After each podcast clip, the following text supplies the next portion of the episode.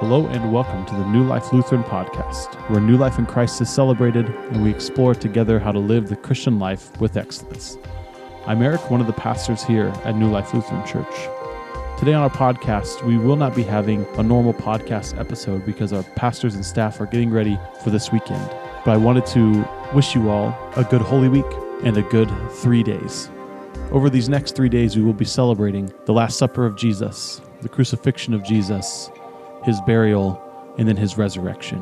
On Maundy Thursday, we remember that Jesus, facing betrayal and death, chose to serve those very people who would desert him and betray him. And on Maundy Thursday, this Last Supper, we see who Jesus really is. We see what it means to be a Savior. We see what it means to be truly human. On Good Friday, we celebrate his crucifixion, the gruesome death that Jesus bore on our behalf, being run over like a freight train, all the power structures of the world. On Holy Saturday, we wait in silence.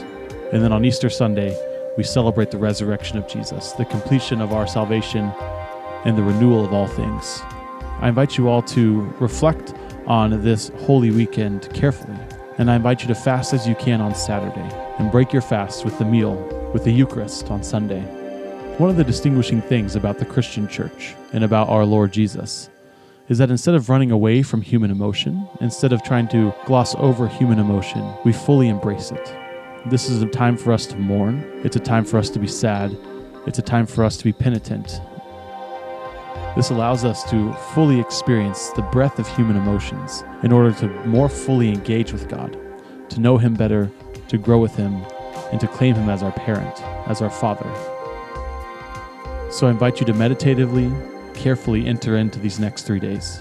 Worship well, find a Maundy Thursday service to attend, a Good Friday service to attend, and then celebrate on Easter Sunday the resurrection of our Lord.